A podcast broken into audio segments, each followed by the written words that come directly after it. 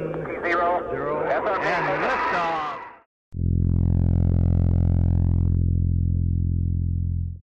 Hello, welcome to Starship Atlas Morning News Show. I'm your host, Anton Ingrid Leffler. Let's get started. Now, my voice may sound a bit unfamiliar to some of you. Um, as of yesterday, I was officially transferred from the Starship Granada to replace Lieutenant Bob Andres. The beloved Bob reached his retirement date and is now heading to his home planet of Exorbithia to enjoy his retirement. Our Starship Atlas left from Star Station Daedalus about six hours ago, where we picked up supplies and your friendly morning news host. In addition to your friendly morning news host, Starship Atlas has also picked up 36 new crew members.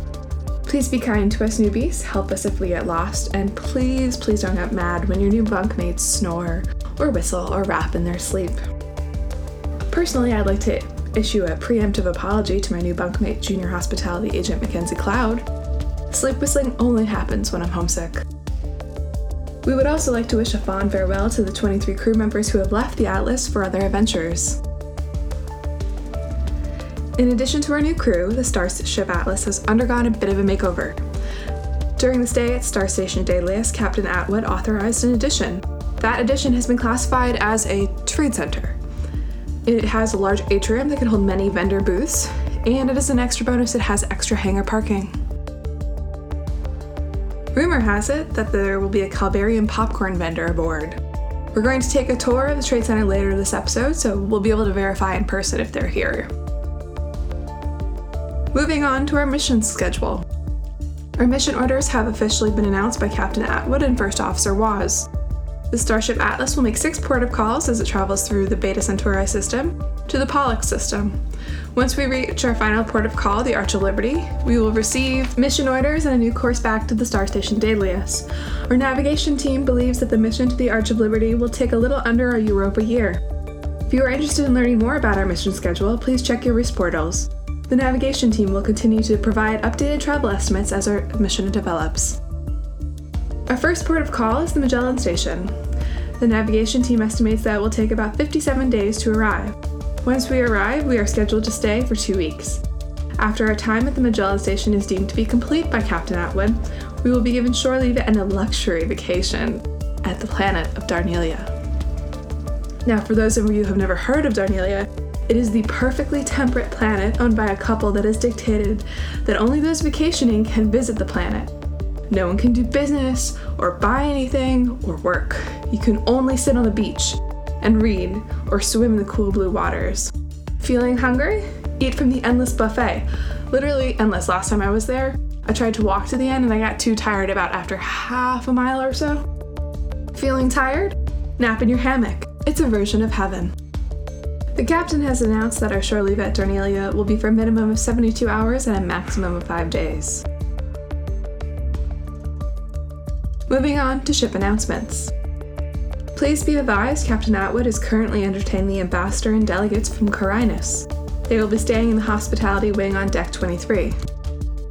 We are escorting them to the Magellan station where they will be meeting their ship and heading onward to their home planet. A gentle reminder to please avoid making eye contact with the 10 delegates. Under our hospitality traditions with Carinus, only our senior crew can make eye contact with the delegates. Citizens of Carinus are telepathic through eye contact, but it is very draining on them.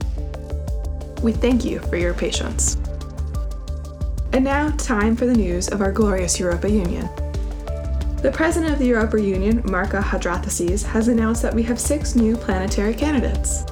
Each planet has submitted 45,000 page applications, genetic profiles, and an offering of representative artwork for Constitutional Hall. President Hadrathassis has ordered every one of the 649 current member planets to send a delegate to the President's space station. Together, they will begin the review and debate process to see if the six planetary candidates are worthy of admittance. In other news, the Luternians of the Adraxi system have announced that they will be leaving Adraxi to join the Inari Union. Political analysts have indicated that this will be a massive power shift in the Caldanian planetary system. These analysts have speculated that the transfer of power to the Unari Union could prove to be the spark that starts the war between the Adraxi and the Unari. At a press conference, reporters have asked uh, President Hadrathassis where Europa would side. They noted that it was not up to them, but rather the full Europa Union to decide at next month's Convocation of Planets. Press Secretary Jane Penny has asked all reporters to note in their reports that President is an administrative power, not a war power. The New Times Galactic News this morning published an interview with the planet of Copernicus' esteemed political analyst Jeffrey Tharusian. Tharusian noted that President Hadrathassis has a history of siding with the Adraxi in Galactic Union disputes. He is quoted as saying it is likely that President Hadrathassis would side with the Adraxi if war broke out. President Hadrathassis' office could not be reached for comment on Tharusian's comments. For more information about what's going on in our galaxy, please check out the Dining Hall on Deck 10, Trade Center Arboretum, or the Activity Center on Deck 4, which all carry copies of all major newspapers, including the New Times Galactic News.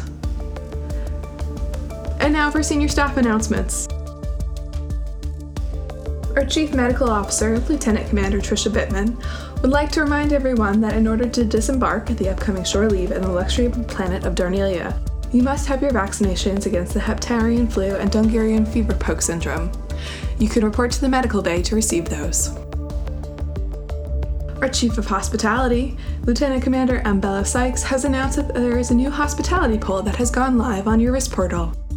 Questions include Question 1 what is the next musical you would like to see our theater troupe put on? A. The Galactic Ballad of Sean McCready. B. Farmers in the Darnanian Desert. C. Oklahoma in Space. Question 2. Which theme do you want to see at the upcoming Junior Crew Banquet? A. Tropical. B. Ice, Wind, and Fire. C. None. Question 3. What movies do you want us to have available when we enter the Lyrae system and lose service to the Europa's movie archives? A. Honey, I Shrunk the Kids. B. Cleopatra. C. Osabo, the bounty hunter of Tarragon. D. The entire Jane Bond collection, all 34 movies. Or E. All of the above. Chief Ambella Sykes of the hospitality team has one more question that will not be on the poll. They have asked if anyone knows how to sew. If so, will they sew a suit to suit Seraphina Sparks? Her costumes were ruined by a series of unfortunate errors during a rainy docking at the space station Atalia 39. Seraphina Sparks is the new soloist at the Europa Union Opera Union, and she will be performing at the reception of the Europa Union Science Convention. She joined our state ship at the Star Station Daedalus and is traveling with us to the Magellan Station. Please contact Chief Ambella Sykes if this is a skill you have. This is some food for thought from our chief head chef, Elizabeth Brown.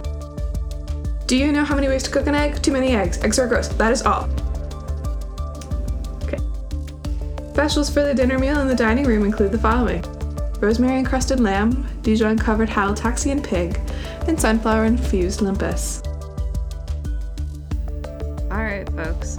Um, uh, we're going to get a brief break now as I uh, travel down to the new trade center. Um, but in the meantime, hang tight and we'll be right back.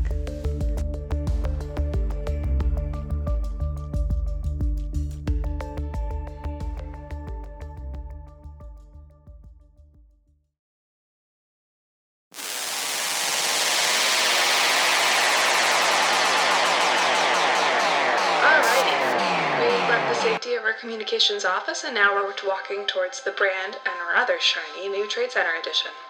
The Trade Center will be officially open for the first time when we arrive at the Magellan Station. Now, the Trade Center, oh god, we're gonna really need a better name for this. Um, it's about seven decks tall and opens up into an atrium style lobby there is space for 250 vendors at any given time. Since space is dark, we have installed false daylight panels to imitate the circadian rhythms wherever we have a port of call. So, for example, when we reach the Magellan station, um, I think it should be about 15 hours of sunlight, but when we get to Kentaurus 9, there's only going to be about 3 hours. I do have bad news for our crew. Um, okay, among our current vendors, we have about 50 there is no Calbarian popcorn vendor. I repeat, no Calbarian popcorn vendor. I personally apologize for this travesty, and I know others should as well. Hopefully, the Magellan Station provides us with that sweet, sweet nectar of Calbarian popcorn, because otherwise, I just don't know what we're gonna do. Moving on. Alright, so typically with trade ships like the Atlas, uh, vendors travel with us till the next port of call and then either fly their personal ship home or hop a different trade ship back to where they started.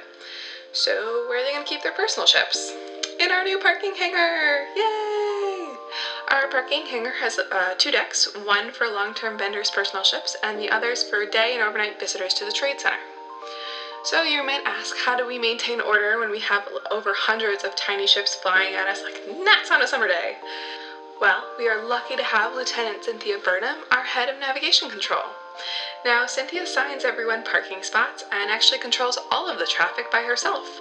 Um, it's helpful that she is a seven headed and 14 armed Cerulean Cambrian. Each of her heads has a separate consciousness, but she doesn't like to go by plural pronouns. Please identify her uh, with uh, the her she pronouns. Cynthia herself is a big fan of Kelberian popcorn, so a word out there to potential vendors that if you want a good parking spot, maybe bring some popcorn. Please. Alright, so we're walking around the hangar of the Trade Center, and uh, you'll notice that there is one large elevator bank connecting the Trade Center to our main ship. In case of emergency, the Trade Center can actually detach from the main ship. So, in that example, um, Cynthia would be in control of the thrusters and actually can guide the Trade Center, like, you know, for a little while to safer waters. Um, also, as a fun fact, Cynthia would get an automatic promotion to captain. Uh, since she does have separate heads, the separate consciousnesses, they have to choose one head actually to be a captain. So in this case, head number four would take that honor. Let's just hope we don't actually have a future captain situation with that. Hello, Cynthia. How's it going? Anything you want to tell our listeners?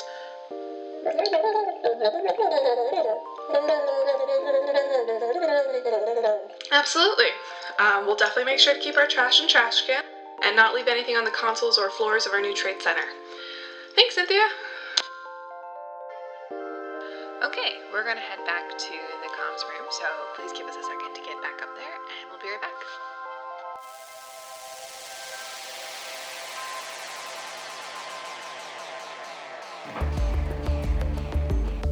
Alrighty, we're back in the studio now. Junior hospitality agent Mackenzie Cloud has assured me that we are due to pick up a vendor at the Magellan station that will serve Kelberian popcorn. They're going to ride with us from Magellan Station to the Direct Station. It means for the next 57 days we will not have Kelberian popcorn. Um, so not still not ideal. But Junior Hospitality Agent Mackenzie Cloud says that all complaints can be registered to Yorvis portal. So get registering. I'm receiving reports that there have been some large thumping noises throughout Deck 13. The first set of reports claim that the thumps were evenly spaced throughout the deck, but then thumps compl- complained that they are coming from the ceiling in the northern lounge. Julie, I don't know what this means, but this is just very confusing, especially because I don't know how thumps could file claims. Security and our plumber Jeb have been sent to investigate if to see if it is a stowaway and uh, what type of stowaway. More on the story as it develops.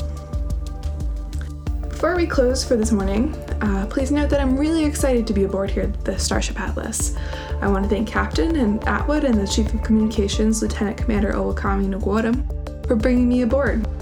Um, I've been trying to think of a really good closing statement, but to be honest, I'm struggling.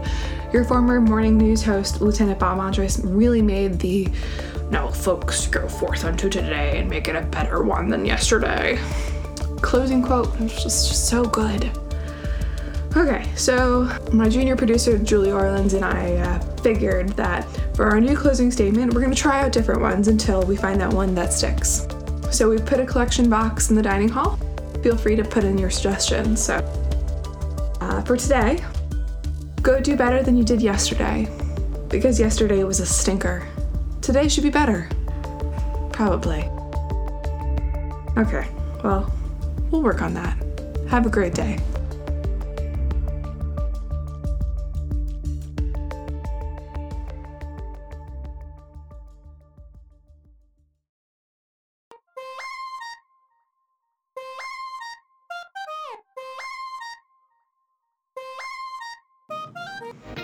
Hi, guys. This is Sarah, uh, the creator of Starship Atlas. Thank you so much for listening. I really, really appreciate it. This was my kind of brainchild and sometimes saving grace in the darker points of the pandemic. Um, and I'm really excited you finally get to hear it.